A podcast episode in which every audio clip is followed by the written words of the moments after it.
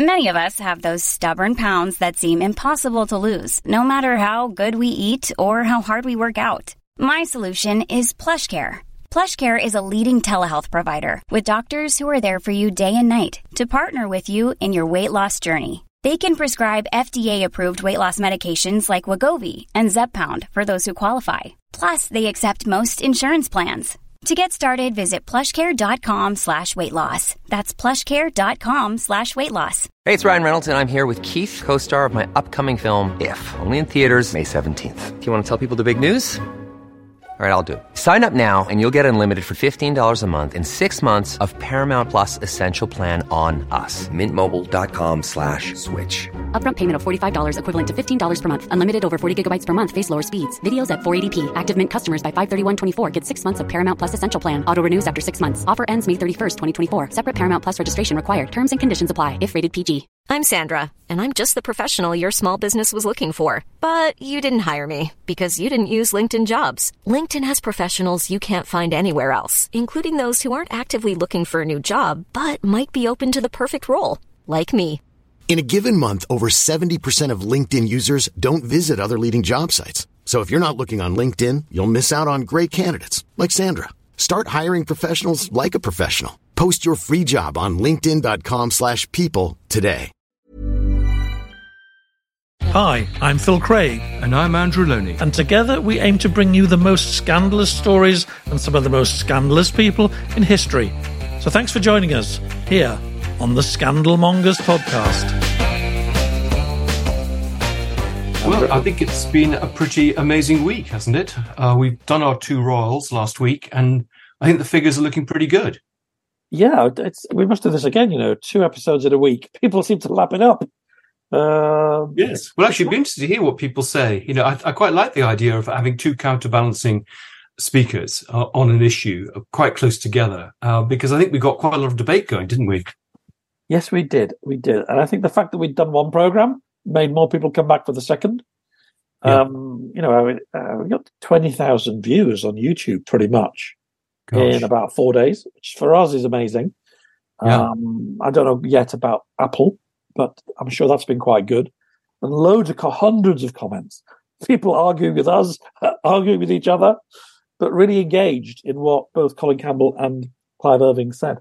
Gosh. And was there any particular, uh, I mean, sympathy one way or the other, or was it pretty balanced? Well, I think maybe each speaker attracts a slightly different audience. Um, I think a lot of people listening to Clive were inclined to be kind and maybe understanding towards Meghan and Harry and Yeah. think that there is something in this racism allegation. You know, and listen to what he said about the history of the royal family and Britain's history with empire and how that somehow connects to this. And maybe it's a sort of no smoke without fire argument, but people people do buy it. Whereas with Lady Colin Campbell, um, you know, the, the people that she brings in, and she brings in a lot, um, are inclined, I think, to, to to to take her views, which is that you know Meghan essentially is that is is winding Harry up and trying to kind of um, Cause problems. use use racism really Yeah. to settle scores, advance her own career, whatever. I don't know. Gosh, and what's been? I mean, what's your take on on the of the royal family's response? I mean, it's been quite sort of measured, but they say they're going to to look at all options, aren't they? I was going to ask you that, Andrew. You're our our expert. They've, they've been so quiet. That's the Yeah. thing that surprised me. Well, I mean, that's always the policy that the problem will go away. Don't fan the flames of publicity, sit it out, and it'll be fine. And I think public support, certainly in this country, is is for the royal family. They've been given feel that these are very unfair accusations. Was my reading of the press, and I think what will be interesting to see is with the leak in Holland whether that was deliberate and they basically sacrificed the Dutch print run, which is very small, or whether it was an accident. So it, it, if if the agent, for example, is sued for making that mistake, uh, I mean, they're blaming the, you know, and they're blaming the Dutch publisher, but it looks possible that uh, the script was sent before it was legal, which I find very surprising. Yeah, I I mean, if you remember when Oprah happened and this allegation was first aired about the baby, they did release the famous statement. The Queen herself released a statement. It was seen as so serious. Yeah. Um, you know, recollections may vary, she said. Um, uh, and William saying we're not a racist family. And William saying we're not a racist family. I mean, now we know that Kate's in the frame for this. That perhaps explains the kind of vehemence and strength of feeling that we saw in William that week. Don't you think? Yeah. Yes, possibly. I mean, what surprised me too is that more figures haven't come forward to to, to talk about the work of the royal family to to combat racism. I mean, if you think of the the King's Prince's Trust, I think now called the King's Trust, you know, he's done an amazing uh, job to to help um, young black, um, particularly young black um, uh, pe- uh, people. So it, it, it's it's strange they're having to fight this battle on their own, and you would have thought there would have been more people coming forward, at least speaking on their behalf, which which isn't the case. Well, yes, they've been very quiet, and so too has Harry and Meghan. They've said they've said nothing because this is the most extreme version of the allegation we've heard. That they're naming Charles and they're naming Kate. Somebody has named them, um, apparently in a letter which somehow got to this writer. Um, well, so they're they're obviously just I don't know if they're enjoying the spectacle. I mean, Harry's been in court, I think, on two different cases, or his lawyers have. Yeah, still fighting the protection thing. I mean, I find that slightly ironic because he's the one who actually blew the floor plan of Buckingham Palace and Spare, which actually may have put the royal family security at risk. And I'm still waiting for a decision from my November uh, 2022 tribunal on the 1932 file that was supposed to jeopardize the security of the royal family today. So, I mean, there's not a consistent approach to all this. Uh, you know, the royal family seem to be able to leak their own secrets, but we're not allowed to look at the documents uh, which are now in the archives.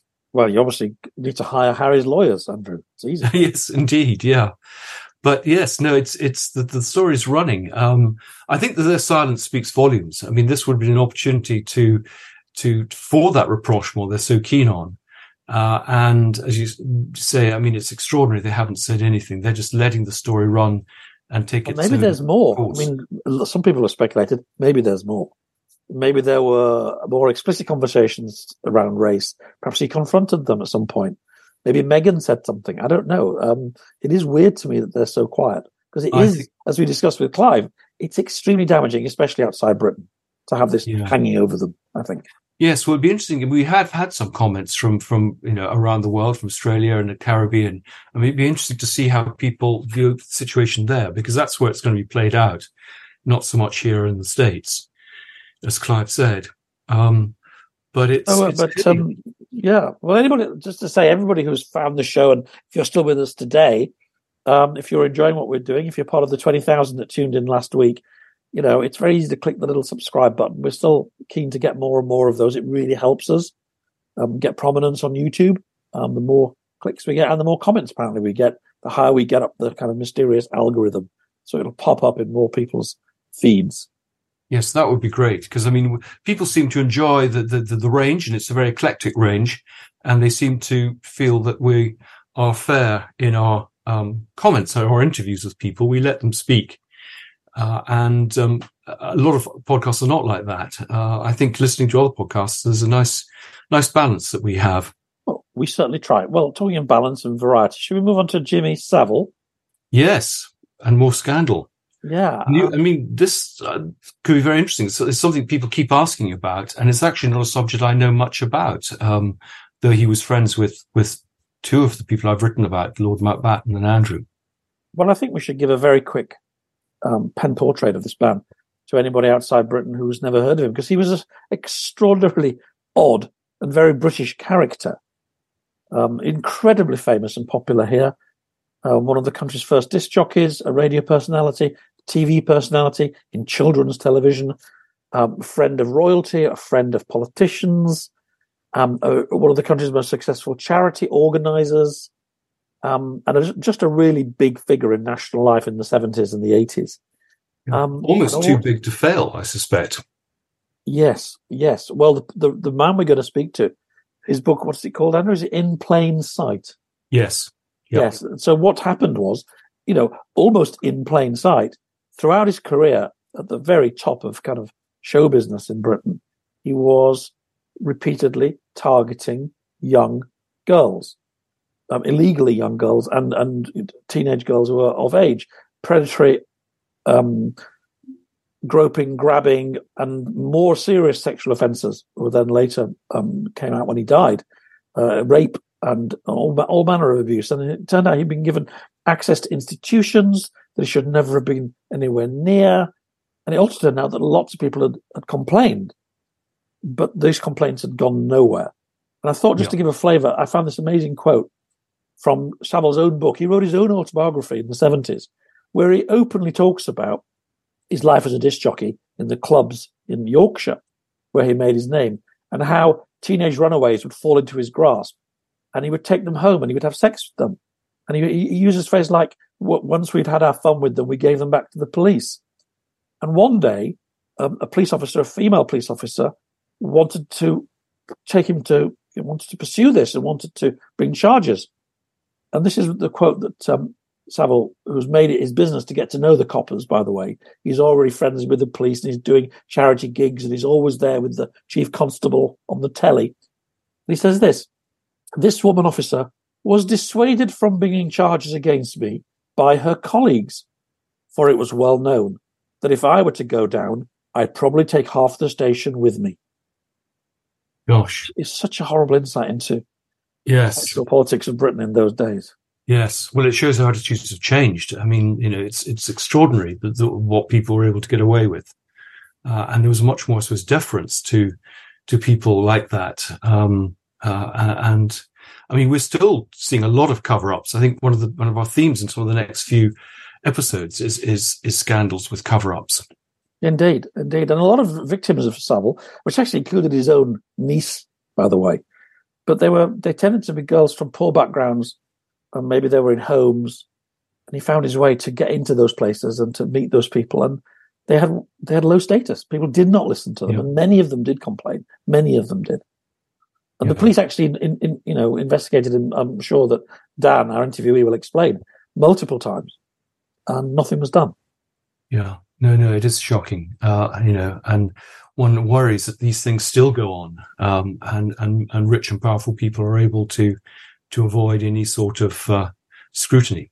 I think that's true. Do you know Dan? Actually, I've never met him before. No, no. I mean, you know, we, we, we often rely on our own contacts, but it's just because he is the the expert on the subject that we approached him. Yes, and there was a recent BBC drama which was really very good, which I think, if it wasn't based on his book, it was largely influenced by it. I think. Yes, yes, and I think it was based on his book. It was. No, I think it, will be a very interesting program. I, am sure. Um, All right. Well, um, I forget. Is it Madeleine McCann next week? Um, I'm not quite sure. Uh, I, I, thought. It, or Jeremy Thorpe. I'm not sure either. Uh, I'm not sure. Well, let's make it Madeleine McCann. How about that? Well, a lot of people have asked us to do the Madeleine McCann show. So, um, okay, fingers crossed, because we don't always control these things as, as, as well as we'd like. I think people change their plans and we have technical issues. But um, yeah, Madeleine McCann next week. Jimmy Savile now. What do you say? Uh, let's go for it. All right. Bye. Bye. Dan, welcome. Thank you very much, Phil. Cheers. And hopefully Andrew will be turning up in a moment. Oh, well, we'll, we'll wait with bated breath. well, I was, I'm really looking forward to speaking to you. It's been a, a, a tricky interview to arrange because you're such a busy man these days. And um, we are saying in our little introduction that you're, you're, you're actually in the, the, or rather an actor playing you is in the recent um, Jimmy Savile drama. Did you help them write that as well? I didn't help them write it. No, it was written by Neil McKay. Um, I didn't have anything to do with it other than a couple of meetings um, early on. Uh, yes, um, uh, Mark Stanley played me, which was a, quite a strange experience. Um, they did play with a few aspects of my story. Um, I mean, the overarching arc and trajectory of it was was correct, but there were details that were massage, shall we say, in the name of drama. Um, but yeah, it was, uh, you know, it was a it was a, a, powerful piece of work, and it very much mirrored the structure of the book, which was, um, you know, in plain sight, which was based on a, a, a series of very long form interviews I did with Savile over over seven years, six or seven years, and then you know the, the, the structure of that book cuts between those interviews and um, you know a sort of fairly forensic recreation of his past, and then jumps forward to uh, also jumps forward to the sort of um, the scandal that erupted after his death and how that how that sort of sucked in many different people and many different organizations and institutions from the BBC to the National Health Service to the royal family and beyond. Mm. Oh, I see Andrew is joining us. Hello, Andrew. I'm sorry, apologies. I was doing something else. and Didn't realize the time. No worries at all. We're just starting. I, would, I was actually just going to uh, to ask Dan. Uh, most of our listeners and viewers are not British, in fact. Yeah. I, I doubt if many of them will have seen the drama that we're talking. We just talked about. Could you give, for somebody who really knows very little about Savile, your sort of two minute upsum of kind of who he was and why he was so important? Yeah, well, Jimmy Savile was a an extraordinary figure in the sort of history of post-war British popular culture. He made his name in the dance halls of the 1950s in, in northern England. He pioneered playing records for young people to dance to in dance halls rather than live bands. Um, he became a sort of star within the Mecca organization, which ran over 100 dance halls, which are you know the equivalent of modern day nightclubs or discos um, across the country. And from that, he got his break in in radio. He first went on to Radio Luxembourg um, with a show called the Teen and Twenty Disc Club, and from there he moved on to BBC Radio One, and from there broke into to television. Actually, it was television first. He he was the first presenter of an iconic um, pop music show in in 1964 called Top of the Pops. You know, at a time when pop music was erupting as a sort of cultural force across the world. He was a guy who was right on the on the breaking wave of that, and he he from there he became what I describe almost as Britain's first celebrity, somebody who was famous for being famous, and within that he he became renowned as a charitable fundraiser. So he was he was a very odd looking character. He he had sort of peroxide white blonde dyed sort of blonde hair cut into this sort of medieval style bob. Um, he wore tracksuits. He wore sort of outlandish clothes. He wore garish jewelry. He always had a huge cigar in his mouth. He was like a caricature, really. He was a he's what I describe as a sort of heat-seeking missile for publicity. Hmm. So he was a huge figure, not not universally loved. Quite a lot of people were suspicious of him because, I mean, myself included. Um, but he managed to inveigle himself into extraordinary um, areas of British society and walked through, you know, walked the corridors of power, whether that be with government, royal family, etc. He was from, you know, working class, very, very work, poor working class background. So he he rose up through these sort of social echelons to become a very powerful figure within the BBC, a very powerful figure within um, society at large through his charitable endeavors. But there were always, always rumors about him and always whispers about he was never married. He never, you know, had a relationship that anybody knew of. And there were always rumors about his predilection for um, young young girls. You know, his there were rumors about paedophilia that that never went away. And after he died in 2011, a year later, those rumors erupted with a, a, a an ITV documentary in um, in two, October 2012, and from there, the the facade that he'd built around himself crumbled, and um, many hundreds of people came forward with uh, testimonies of how they'd been abused by Jimmy Savile over the course of his 85 year life, you know, and of that, you know, 50 years of that at least had been spent in the public eye. That's, I mean, it is such an incredible story. You, you, your, your own book, which is, I think, the definitive book, in, it's called In Plain Sight. And my father, by the way, I, I was saying this earlier to Andrew in the introduction. My father knew Savile. My father was a, a sort of local um, Yorkshire comedian and comic writer, and then went on to be a BBC producer. And he knew him from the days when he was working the clubs, and he always knew him as a thug, as a as a man to be avoided, a man to be slightly feared. You know, he's physically intimidating as much as anything else. Uh, and my, my, my younger sister had an autograph book. Those were the days where people would come to meet celebrities. And, and he said, no, you're not going to meet Jimmy Savile. You can meet all the other people I know, but he's a wrong un. That's the phrase he used. He's a wrong un, not somebody you'd leave your, uh, your teenage daughter alone with or even introduce her to. And this was, we're talking now the mid 1970s. And apparently his own autobiography, he writes, which was published years before his death, he wrote quite openly about what he would do to teenage girls in the nightclub, knowing they were underage and boasting about it. And all this happened, and nobody seemed to sort of care. It was extraordinary. I mean, he, it, you know, the, as you say, the title of the book is in plain in plain sight, and his modus operandi really was to put it all out there.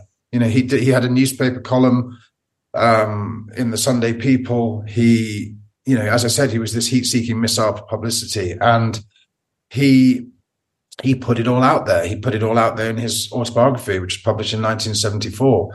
You know, about there were the stories were legion of him sort of picking up teenage girls and making, you know, desperate or not desperate, but sort of laughing escapes from suspicious parents. You know, I mean, he he he talked about it, he wrote about it, and I think it was for him, it was this high wire act that I believe he got a great thrill out of.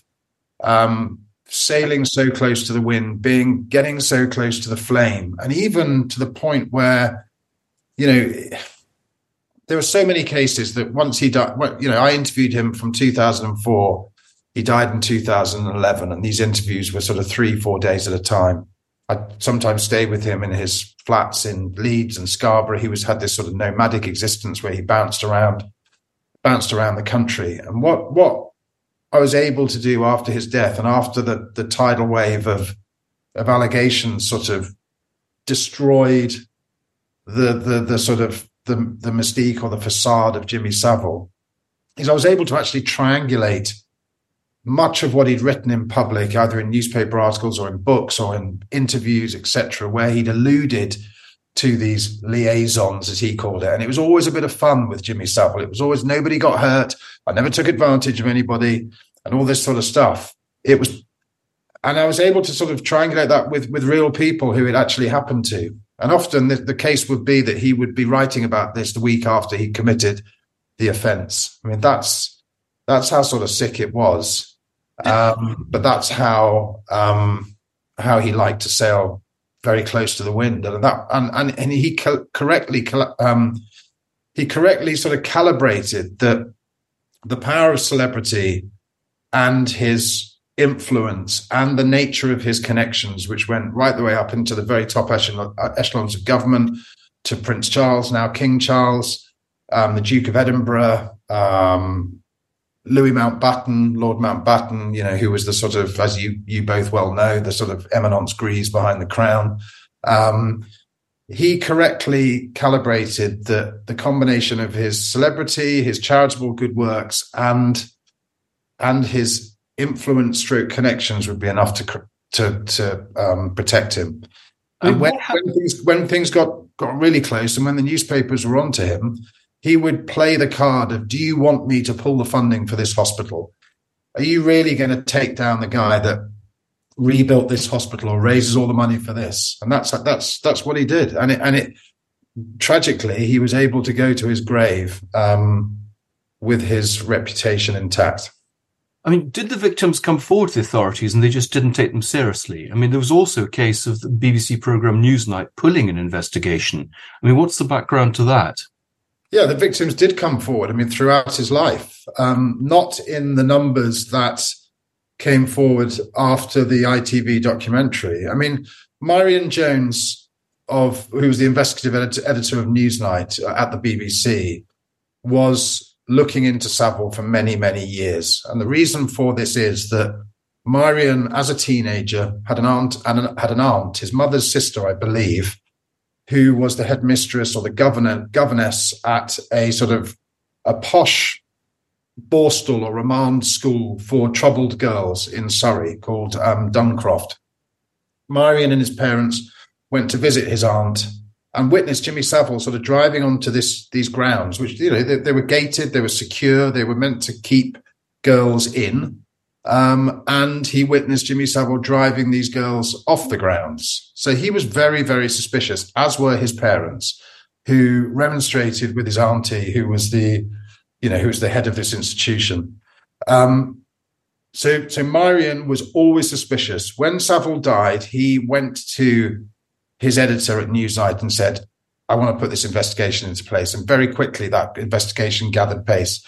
Meirion was aware of people who were chatting who were ex, um, you know, ex Duncroft girls and talking about how, how they'd been abused by Savile online. This chatter was happening in addition to, you know, people who'd come forward in the past and just been thrown out by the police or just dismissed.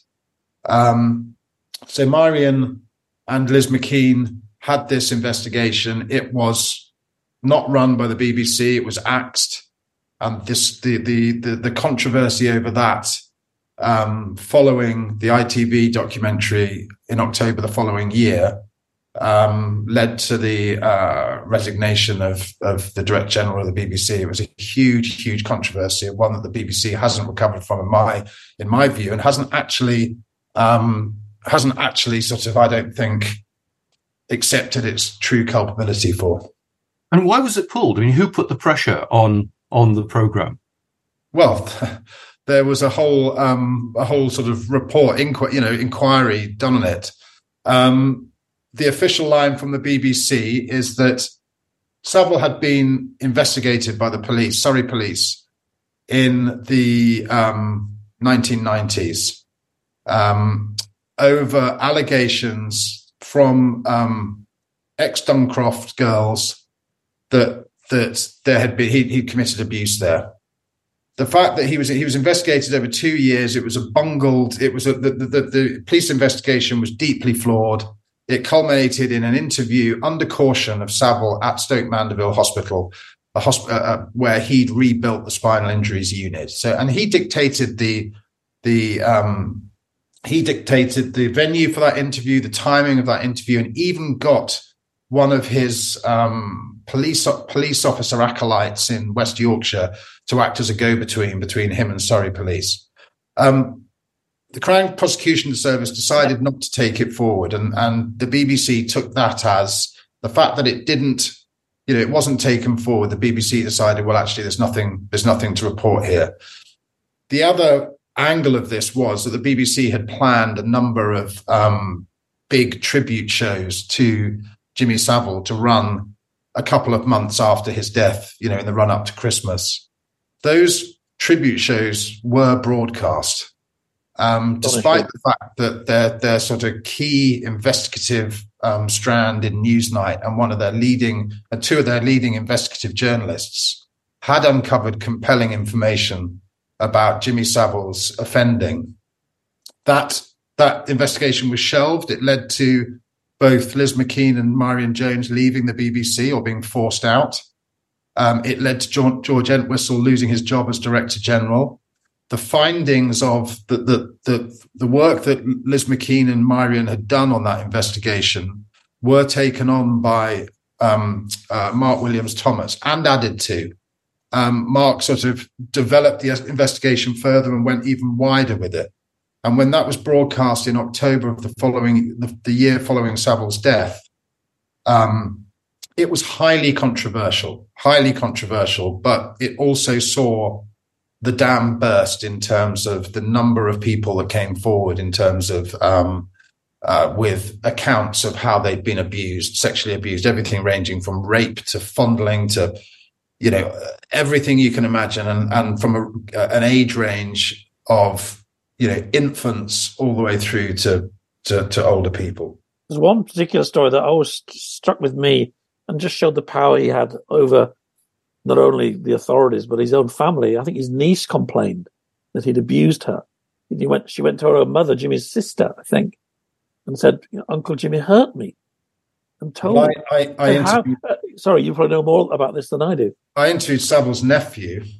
I mean, this this I think is extraordinary. Savile's nephew, uh, Guy Marsden, I think had a sort of quite a troubled youth. I think would be fair to say in Leeds. He ran away as a teenager with a couple of friends, ended up at King's Cross or Euston Station, which in the 60s and 70s was sort of a, a very seedy part of town in London and, and a notorious sort of pickup uh, pickup spots for waifs and strays. And they were picked up by some strange guy and taken to a, a dingy flat somewhere and put up, you know, by this this adult male. And after a few days, this is a era before mobile phones and before the internet and email and all this sort of stuff. And, you know, Guy Marsden's family didn't know where he was. He'd run away from home. And then out of nowhere, Savile, Jimmy Savile comes to this flat and doesn't even bat an eyelid to see his nephew there. and then takes them off to another flat in London, installs them into another flat in London, and according to Guy, um, then took them to parties which were, you know, the only people at those parties were children and adult males. And the role of Guy Marsden and his friends apparently was to sort of keep these children calm at these parties. So, um, yeah, I mean, it was a, it was, uh, the story is the story is sort of truly sickening. I mean, it's it's. The, the well, I think the sister said, "I'll have a word with Uncle Jimmy. He can sometimes go too far, as if that was gonna, as if that was it. Not, I'm going to go to the police because my own child has been horribly abused. But there seems to be. I'm very interested in this difference between, you know, there are a lot of leering, leching, grabby, gropey men in media at that time. I work with a few of them but there's obviously a, a, bit of a gulf between that and the kind of outright predator um, and sex offender and rapist, which was Savile. But somehow the fact that a lot of bad behavior was tolerated, maybe that meant that the really vicious predators kind of were not identified. It was a permissive age. And maybe it wasn't cool to kind of call people up on well, commercial considerations too. Here he was, presumably a great success for the BBC. The last thing they wanted to do was diss their, their that's their that's also cash cow. There was a huge that, that was a huge factor without doubt, Andrew. I mean, he was a powerful figure who delivered huge rating success with programs like Jim'll Fix It, which for the benefit of your overseas audience, you know, ran from the 1970s all the way through to the late 80s or early 90s, I think it was. And Jim'll Fix It was effectively a dream fulfillment show where people, and mainly children, wrote in to Jimmy Savile asking for their dreams to be granted. And that could be anything from, you know, I don't know, swimming with dolphins to driving a racing car to singing with a pop group or whatever. But he was this sort of Father Christmas like character. And he was this, he'd been sort of created as the, the nation's, an uncle to the nation's children, if you like, even a slightly odd looking and uh, sinister uncle as, as, as I found him. Um, we did all the ads for for safety ads for Clunk Click every trip. Yeah, I mean, he did, he, he, did that. He, he he released a book called Stranger Danger about to to to Phil's point. You know, I grew up in an era where you know it was all about oh, you don't want to go in the woods because there's that strange there, there might be strange men in there. And, but paedophilia as a term wasn't used. It wasn't a, a term that was in popular um, it wasn't in the popular discussion. It wasn't something that people really acknowledged or spoke about. It was more about sort of strange men that you might encounter in in the woods or you know on a dark night and things like that, and you had to be wary of them. And Jimmy Savile even wrote a book called Stranger Danger that was um, that was aimed at, aimed at children to warn them about you know going off with adult strangers. I mean, again, it was just a classic technique of his to sort of get as close as almost you know he started everything almost from the point of guilt and then moved backwards. That was his mo and you know with publishing a book like that it's almost like you know that was a, almost a sort of archetypal example of that. But you're right you're right though andrew. He was a, a huge ratings w- winner for the bbc he was a huge cash cow both for the the newspapers he worked for the the the, the broadcasters he worked for but also the charities. And you know, particularly in the 1980s, when Margaret Thatcher came to government on a came to power on a raft of of spending cuts, here was a guy who was going to galvanise national fundraising appeals, the likes of which probably hadn't been seen since the Second World War. And you know, the most sort of high profile was the rebuilding of the spinal injuries unit, the National Spinal Injuries Unit at Stoke Mandeville, which, which Jimmy Savile spearheaded and became this sort of national icon about and secured his knighthood um, through. And, you know, Margaret Thatcher campaigned for the whole, virtually the whole of her premiership to get him a knighthood. Every single honors list, she campaigned vociferously to get. Hey, it's Ryan Reynolds, and I'm here with Keith, co star of my upcoming film, If, only in theaters, May 17th. Do you want to tell people the big news? All right, I'll do. Sign up now and you'll get unlimited for $15 a month in six months of Paramount Plus Essential Plan on us. Mintmobile.com slash switch. Upfront payment of $45 equivalent to $15 per month. Unlimited over 40 gigabytes per month. Face lower speeds. Videos at 480p. Active Mint customers by 531.24 get six months of Paramount Plus Essential Plan. Auto renews after six months. Offer ends May 31st, 2024. Separate Paramount Plus registration required. Terms and conditions apply if rated PG. Hiring for your small business? If you're not looking for professionals on LinkedIn, you're looking in the wrong place. That's like looking for your car keys in a fish tank. LinkedIn helps you hire professionals you can't find anywhere else, even those who aren't actively searching for a new job but might be open to the perfect role. In a given month, over 70% of LinkedIn users don't even visit other leading job sites. So start looking in the right place. With LinkedIn, you can hire professionals like a professional. Post your free job on linkedin.com slash people today. Him a knighthood. She finally succeeded with her outgoing honours list. And his response in a memorable interview with Lynn Barber, the, the great um, you know, broadsheet interviewer, to she had pressed him on all the rumors about the fact that he liked young girls. Why do these rumors persist about you, Jimmy? Despite everything that you've done, despite your your your your um, image as a sort of fundraiser extraordinaire, and then she asked him about the knighthood, and his response was, "I'm off the hook." And I think that says it all. He realized that that those sorts of, you know, that level of influence, that level of society he penetrated, and and the accolades that being the knighthood from Margaret Thatcher, and his relationship with the royals, the fact he was a, a de facto advisor to Prince Charles, it made him untouchable, and he and it, and it proved to be correct, unfortunately. I mean, it's a weird thing because he was advising Charles and Diana on their marriage problems, and yet he'd never really had a relationship in his own life. I mean, it seems extraordinary naivety on the part of the royals to, to, to bring him so close.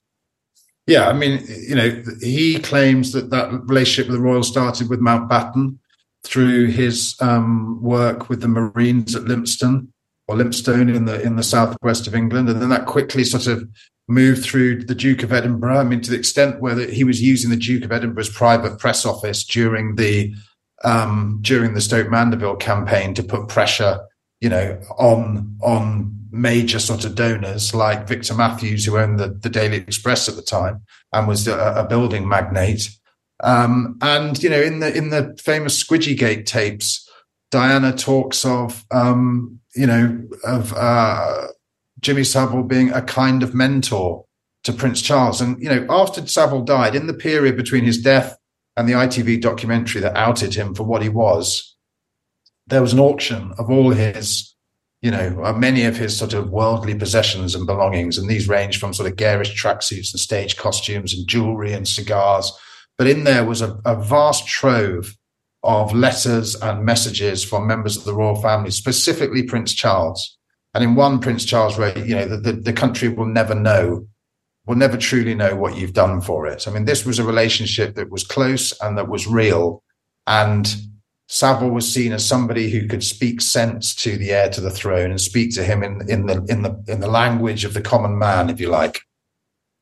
I mean, there's some suggestion that Mountbatten may have had paedophile tendencies. I mean, was there any connection between the two of them, or was it purely on the level of charity and other things? Well, I, I, mean, according to Savile, I mean, I, I could find nothing, you know, in, in, nothing on record about it. But according to Savile, Mountbatten recognised something in in Savile. You know, he recognised something of himself. So it's interesting that you say that because you know, there's also there was also psychiatric nurses who worked at Broadmoor Hospital, which was, you know, again for the benefit of overseas listeners, the the the the biggest and probably most notorious psychiatric hospital in Britain, which houses some of its most dangerous and notorious criminals.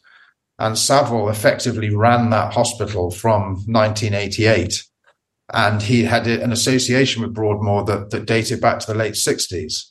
Um, but psychiatric nurses in that hospital reported that, that, that paedophiles gravitated towards Savile. So I don't know. I don't know about Mountbatten, but I do know that Savile told me that that Mountbatten recognised something of himself in Savile. Maybe I think he described it as a sort of can-do attitude, a sort of like get on with it, get it done. But who knows what that what what the reality of that really well, was? Well, maybe it's also the the public face and the private vice.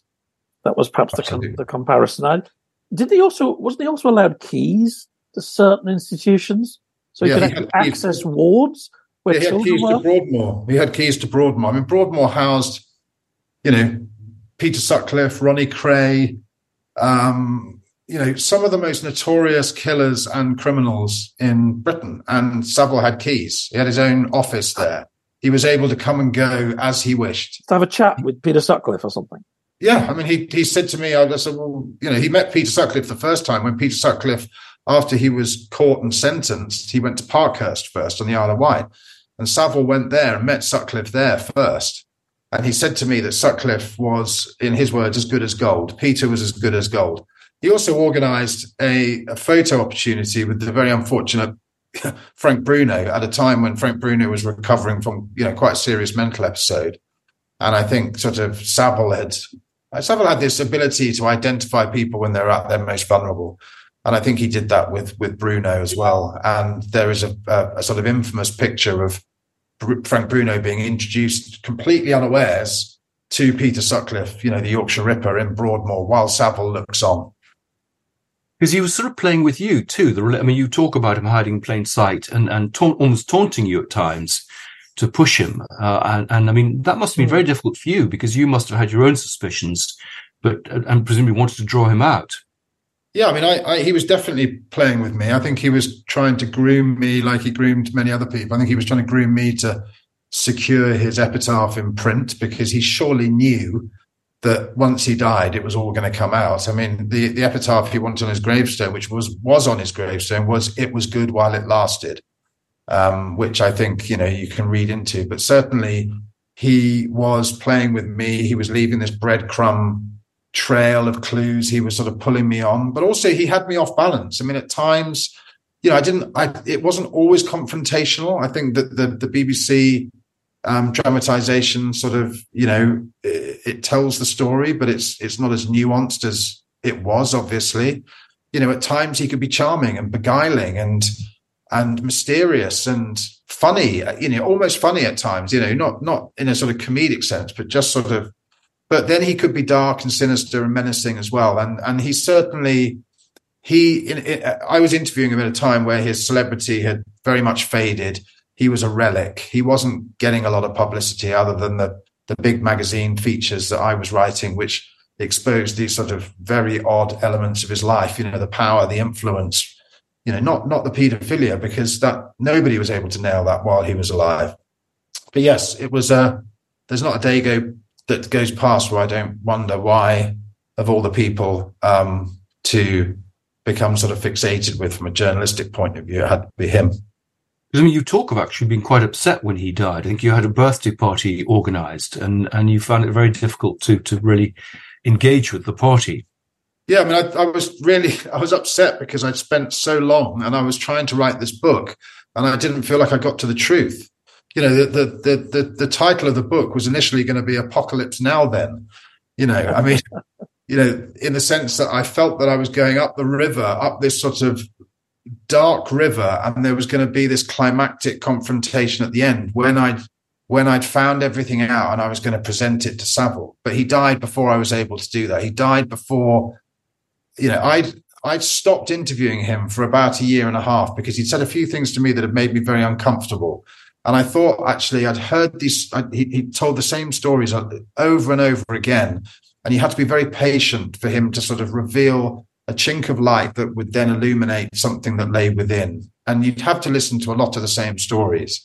So I'd made the decision that I was going to go and find people from his past that knew him or worked with him or encountered him or experienced him and work in big, wide concentric circles and then moved my way in. And, and when I came right to the center of that, that's when I would go, I would be, you know, I'd gone down the river and I would have been at that climactic encounter where I was going to put everything to him. I'd started putting stuff to him, but this is from his very early days, you know. Um, so I was upset because I felt like I'd wasted seven years of my life and I wait, I didn't feel like I got to the truth. And I felt like this project that I, that I was getting closer to was in vain. And and I also, I think, you know, I won't lie that, um, you know, I didn't know what he was then. I had my suspicions about him, but I didn't know for sure. And I was upset that I hadn't been aware that he was ill. um, and that he died, and I hadn't spoken to him in some months before. So, and it was, you know, it was the day before my birthday, and it was two days before his birthday. And generally, I phone him up on his birthday because it it came after my own, and that would be sort of when we, I, you know, we'd have a chat and we'd arrange the next meeting. Um, so there was a, there was a, a, there was a, a whole slew of emotions that I was feeling at that time. There was frustration. There was sort of a certain element of sadness because at that point he hadn't been exposed for what he was. And let's not forget that he had, in effect, a three day quasi state funeral. I mean, the outpouring of um, affection for him when he died could not be in more contrast or starkly contrasted to what we now know about him. And that's that's the sort of journey that I went on, and that's the journey that everybody, in a sense, has been on with Jimmy Savile. Did he have actually any friends? It sounds like he formed relationships with journalists, perhaps more than with other people. He did have. He had the thing about Savile is he moved around a lot. He had this nomadic life, and I think that that helped him to uh, a, to to keep his offending concealed. He had flats in Scarborough. He had a place in the Highlands of Scotland. He had a place in Leeds. He had a flat in London. He had motorhomes you know, that he was constantly on the move. He never stayed in, and he, and he had flats at, you know, at Stoke Mandeville Hospital at Broadmoor. So you never quite knew where he was. He was always moving around. And in each of those locations, he had what he called a team, which would be sort of acolytes and, and enablers and sort of, you know, people that would come and indulge him when he probably wanted a bit of company because he was a solitary figure. And like, you know, I think like a lot of predatory pedophiles, you know, he was a solitary figure. Um, but at times he needed company and he had these people that he could call on. Whether you would call them friends in the in the sense that the three of us would probably regard those closest to us as friends, I couldn't tell you. But you know, amongst those groups, um, you know, the first time I interviewed him at Lee in Leeds, at his flat in Leeds, he was having one of his what they were called Friday morning clubs, which were he'd have people over for a sort of coffee or a whiskey or on a Friday morning, and there were lots of West Yorkshire police officers or ex police officers there because, you know, as part of these sort of circles of, of security he built around himself, he, he cultivated relationships with the police from his very early days. And I, I arrived and I rang the doorbell and I was let into a little sort of um, vestibule area at the front. And he came down from his penthouse flat with two big guys at the front of this small lift. And they came out in uh, uh, you know in front of him and this big plume of cigar smoke sort of you know emerged from this small little lift. And he said frisk him. And i was pushed up against the wall by these guys one of whom was a, a, a, a former police officer and i was frisked and it was sort of like from the very first moment he set he was sort of setting the rules of engagement yeah. wow that's sinister and I mean, are there not stories of, of the Crown Prosecution Service you know, beginning to, to create a file on him and then files were disappearing and, you know, there were delays? It sounds like there was pressure being put on the, the prosecutors um, from some source. Well, there were, you know, the Crown Prosecution Service did have, you know, were presented files from that that two year investigation. I mean, the, the problem was that, that, it was just sort of police ineptitude or corruption. Um, you know, there is a, a, requirement of police forces to share intelligence with the home police force of a, an individual. Um, you know, the, the, we could do a whole podcast on the on the um, ineptitude of the West Yorkshire Police around their handling of information um, of the Surrey Police investigation and of the fact of the the the, the you know there what what came out after his death across many different police forces is there were records of Savile. You know, there were records. That, you know, there, he was on the the paedophile on paedophile sort of files within Scotland Yard from the 19, from the mid 1960s, and you know there were accounts of there were there were um, records of uh, allegations of abuse and sexual assaults in Sussex, in North Yorkshire, in West Yorkshire, and there were there were there were records of police routinely going round to his house in or his flats or his properties in Leeds, uh, inquiring about the whereabouts of runaway girls. Again, stuff that he wrote about very openly in his, you know, in his autobiography. So his fingerprints, if you like, or his his presence is there right the way in, in police records all the way across the country, but it just wasn't put together. Whether that was whether it was sort of willfully disappeared or deliberately disappeared, very difficult to say. I mean, I have grave suspicions about um, the West Yorkshire Police's handling, his home police force's handling of intelligence about Savile, and he and he had. Um, he was well known to police officers in the West Yorkshire Police. He had friends that visit, you know, friends who were police officers who visited his house. He had a West Yorkshire police officer who arranged the meeting, you know, the, the interview under caution with the Surrey police um, as part of that Surrey police investigation. So, yeah, I mean, I think, I think ineptitude would be the kind way to put it. Well, this was the same police force, of course, that famously bungled the Yorkshire Ripper investigation. Also, of which didn't and, put some. And, I mean, you know, many, as you know, many, many hundreds, if not thousands, of men were sort of brought into or, or questioned over that, including Jimmy Savile, because one of the um, victims was found in Roundhay Park outside his flat, which he didn't, just recently moved into. And Jimmy Savile was required to give a mold of his teeth because bite marks were found on, on this victim. And Savile was known in police circles to spend a lot of time in Chapeltown, you know, the red light district, you know, red light area of Leeds. So the fact that he was, and also Savile then in cl- in classic sort of Savile style, offered to to be a sort of go between between the police and the Ripper, because obviously there was an era of sort of fake or hoax phone calls, or you know, if, so yeah, he was he was pulled into that, and um, he was very interested when the body was found in the park outside his house, and one of the police officers who, and I think it was the police officer who actually frisked me on that first visit, told me that he was he was very interested, you know, very interested in sort of in and about, you know, all the police that were in the park looking at that victim.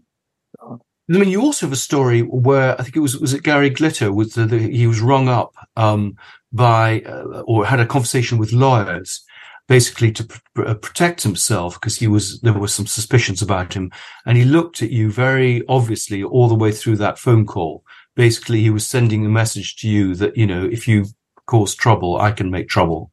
Yeah and, I mean, you had the suspicion this may even have been a made up call that someone just yeah, rang it, it was the it was actually the Haut de la Garenne children's home in Jersey where there was a you know, it was a children's home in Jersey where there was a sort of awful scandal broke out about abuse, and there was sort of, you know, suggestions that bodies had been found and maybe some children had been killed or murdered there. And a picture emerged of Savile at the home um, in the 1970s, surrounded by children, and he had moved to quash this as quickly as possible. And like you say, he, I was in his flat interviewing him and there was this sort of big set piece phone call in which he was on the phone seemingly to his lawyers talking about how much he would take this newspaper down for and what he'd settle, you know, what how much how much would be a good result for him. And yes, you know, we'll just do what we always do when the papers do this. We will threaten them and we will become very litigious. And he was looking me in the eye throughout this conversation. And then he put the phone down and said, Well, that's that's how we handle that situation.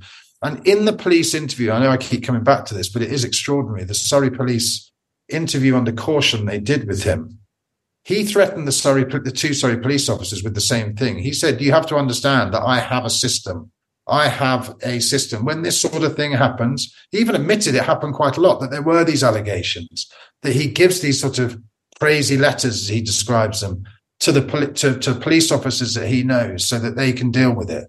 I mean, and then he said, you know, if, if this goes further, you will find out how my system works, and that will involve us being in the Old Bailey and you having to face my very, very high powered legal team. So there was this sort of implicit threat in everything that he he said around that. And he did threaten and he did successfully um, get a lot of money out of newspapers that tried to smear him. There, there, there's no doubt about it. The press were were very aware of how litigious he was. I'm very aware, aware how connected he was. I mean, I think the really interesting thing, there was a series of really quite lurid newspaper stories about him in 1983 at a time when his fame and, and popularity were perhaps at their peak. He was just about to open the newly rebuilt spinal injury centre at, at Stoke Mandeville. On one side of him standing Prince Charles, on the other side of him standing, um, you know, Princess Diana. his crowning achievement. You know, he knew that then the the the, the knighthood that without doubt Thatcher had promised him was going to be his, and he would be, as he told Barber, off the hook. And yet, in the build up to that, the Sun ran this sort of three day series of interviews with him that were very lurid about his, you know, to, to what Phil described, or Phil Father described, his sort of thuggish days in the dance halls, his very sort of mechanical view of the, and mechanical was a word he used, mechanical view of the opposite sex and sex itself. Um, it was really dark, it was really sinister, and it was really out of kilter with what was about to happen, i.e., the, the you know the, the, the success of a nationwide fundraising campaign to rebuild this this essential medical facility of which he had become sort of lionized and yet this very very odd series of, of stories and you know i am sure that they that somebody had him that one of the newspapers had him and he did some sort of trade-off somewhere to be able or, or threatened to pull the plug on on the spinal injuries unit to do something like that because you know he, his his charitable foundation had a sort of ownership stake in it. So he was able to threaten people with that. And the, probably the quid the quid pro quo was well give us something that's that's that's out of step with what we think of Jimmy Savile. And yet, and, at the same time, he then traded it off with some other stories in other tabloids. I mean, it was just classic, classic media maneuvering, crisis management, if you like. And that crisis management can only have been around allegations of what he was up to. And there was certainly at that time, there was, um, he'd made one of his biggest mistakes, which was making an appearance at a primary school in Leeds and then allowing a couple, in his words, allowing a couple of these primary school children to come into his flat afterwards. And, and the father of one of these girls had found out about the fact that her, his daughter had been inside his flat and had hit the roof in no uncertain terms and threatened to expose him.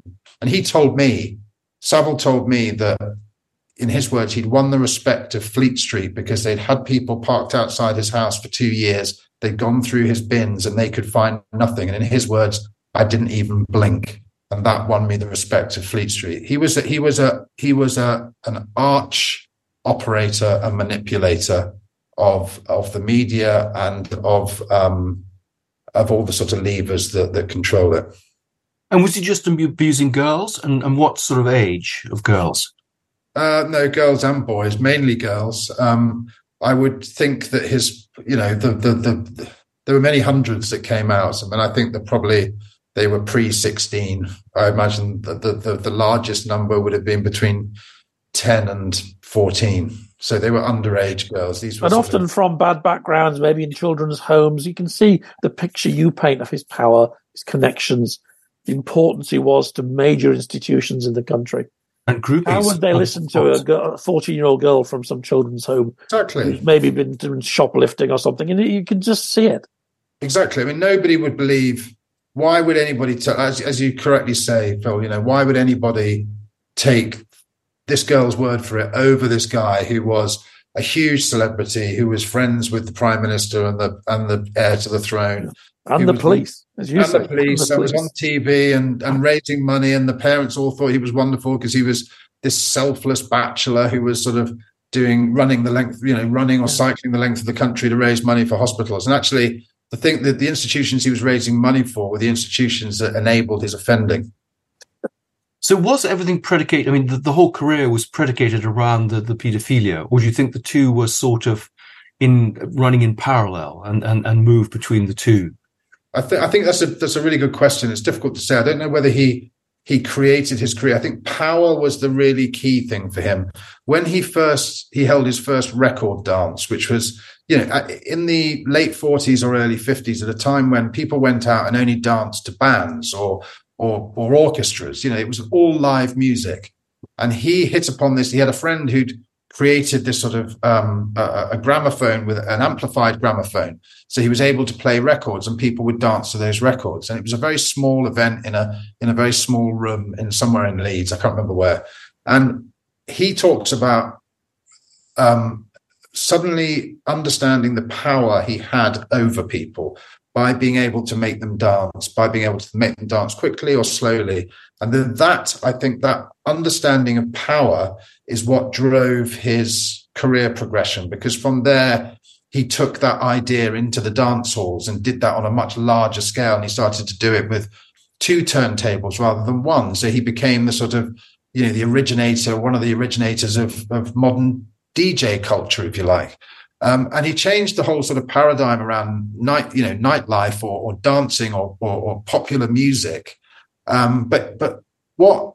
And I asked him about this. I said, "Did you really love the music?" Because he had no music in his house. And considering in any of his houses, considering he'd made his name as a DJ, made his name in the dance hall, made his name on radio, made his name in on television as, as you know for Top of the Pops, which is all about pop music. There was never any music in his house. And I said to him, "Did you actually like the music?" And he said, "It wasn't about the music; it was about the power." And I think that I think that that sort of probably whether it was about sort of paedophilia or whether the paedophilia came from the power or the two you know the two things were sort of symbiotic. I think i think rather that yeah i think that would be my answer to that.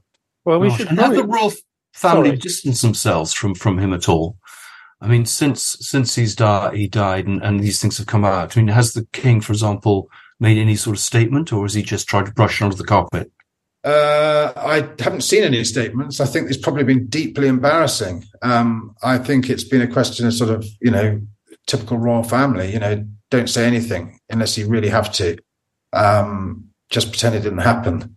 But it did happen. And, you know, uh, he was a a key advisor and he was somebody, not just to Charles, but the Duke of Edinburgh, you know, liked him and he he won over the Duke of Edinburgh. And the Duke of Edinburgh, according to Savile, you know, allowed Savile to use his press office to write letters on, you know, on the Duke of Edinburgh's headed notepaper to say, you know, the Duke of Edinburgh would be very grateful if you supported Jimmy Savile in this endeavor and stuff like that. So, and you know, he was he was asked to, according to Savile again, asked to stand in for members of the royal family at certain, you know, investitures and events, oh things like that. He was very, very um he was very much sort of liked. Obviously, he was he was like a court jester, I think. I mean, they probably found him incredibly odd but the fact he had this, he, I think the thing that appealed to them about him was the fact he was able to, he was a sort of a common man who had this ability to communicate with the people somehow. You know, he was seen as having the sort of common touch.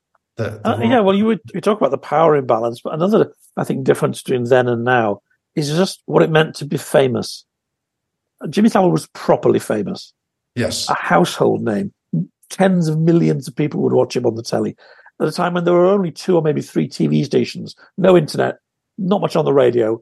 He was properly, importantly famous. And I think that both impressed his potential victims, perhaps even drew some of them to him. Yes, so he definitely. could groom them and exploit them, but it also really undermined those who tried to expose him. Absolutely. I, I totally agree with you. At a time when fame was, you know, this this sort of boulder rolling down the mountainside of sort of British life and society.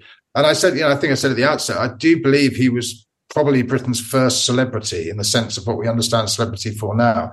He always said, I have no talent. I don't sing. I don't dance. I don't tell jokes. You know, he played other people's music. He was a sort of TV presenter. You know, he didn't have a talent. Um, he was famous for being famous. And I, I, you're absolutely right. At a time when you know, 20 million people would routinely t- tune in and watch Jim'll Fix It on a Saturday evening. And, you know, however many millions of people would tune into Top of the Pops every Thursday evening. It was a fixture. There, there were whole comedians built their careers on doing impersonations of him. Yes, including Mike Yarwood, the Grumbleweeds. I can think of loads of people. Yeah, well, that was their main thing. Oh, look, he sounds like Jimmy Savile. Steve Coogan, you know, who who who did a fantastic job I mean, a really incredible job playing Savile in the in the Reckoning, the recent BBC dramatization of my book. Um, you know, even he, you know, made quite a bit of capital out of doing. I mean, he, he, did impersonations of many people, but Savile was one of them. I mean, he was a stock impersonation. Everybody had a Savile impersonation. It would be now then, now then, or guys and gals, and you know, they were just this sort of and these sort of inane um, catchphrases were again just part of this facade with the jewelry. Yeah. I, I, love your description of the court gesture. You sort of think also the Lord of Misrule as well. Yeah. He speaks to something in us that's quite kind of old, I think, and rather rather strange. And he That was, very strange about- and very British. It's impossible to imagine someone like that in France, I think. Or the thing about Savile as well is he was always old. I mean, even at a time, you know, when he was starting to to to really make a name for himself in the dance halls, these are teenage kids dancing around to the to the hits of the the late fifties and early sixties as rock and roll was erupting across society, and then you know the Beatles and the and the the, the sort of British sound. He was in his mid thirties, moving towards forty. You know, he was born in 1926. He was always old. He was this sort of and that and there's something about that sort of court jester clown like persona. There's something, you know, many people are terrified of clowns, and he had that. I mean, I described him as almost like a Mr. Punch. He looked like Mr. great Punch. expression. Yeah, he had that sort of, you know, that that sort of long nose and that sort of air of menace that you didn't quite Yeah. know when the Iron Fist was going to be revealed from the velvet glove. And Yeah. and, Frisk know, him, frisk him. yeah, to your point, you know, what your father said about him, he reveled in those stories. He was very open about telling those stories about how he tied up troublemakers in his dance halls. And my theory about him for many years of, of interviewing him and researching him, and what kept pulling me back was the fact that here was this guy who was so famous, who was so well known, who was so instantly identifiable, but nobody knew who he was. Nobody knew who he was, even despite the fact of him being this you know, this sort of incredibly public figure who survived on the oxygen of publicity and and, and sought it everywhere. Nobody knew who he was. well, Um, I, I know you've prom- we promised to let you go after an hour, and we're nearly up. Yeah. But I could talk for hours about this man, uh, and, and I think you're, you know, you've absolutely nailed him and captured his kind of dark strangeness so well. A- Well- and the period and the celebrity culture. Um, you know, it's a very wide-ranging book, actually. Well, I Yeah. think that I think that I always thought, you know, before I knew what he was, and I was really struggling with what this book was, and I said to you, it was, you know, going to be called Apocalypse Now then, and it was going to sort of, I was going to be Willard, and he was this sort of Kurtz-like figure, and it was sort of almost, in a way, because I couldn't work out this thing, and it was like, what what did it say about me that I was as, as obsessed as I was about this person? But what I felt that it could do, and I think that I hopefully I have achieved this, is is that it shines a light on an extraordinary sweep of post-war British popular culture. He is this flickering, malignant light, this Zelig-like character who pops up in all these unlikely scenarios.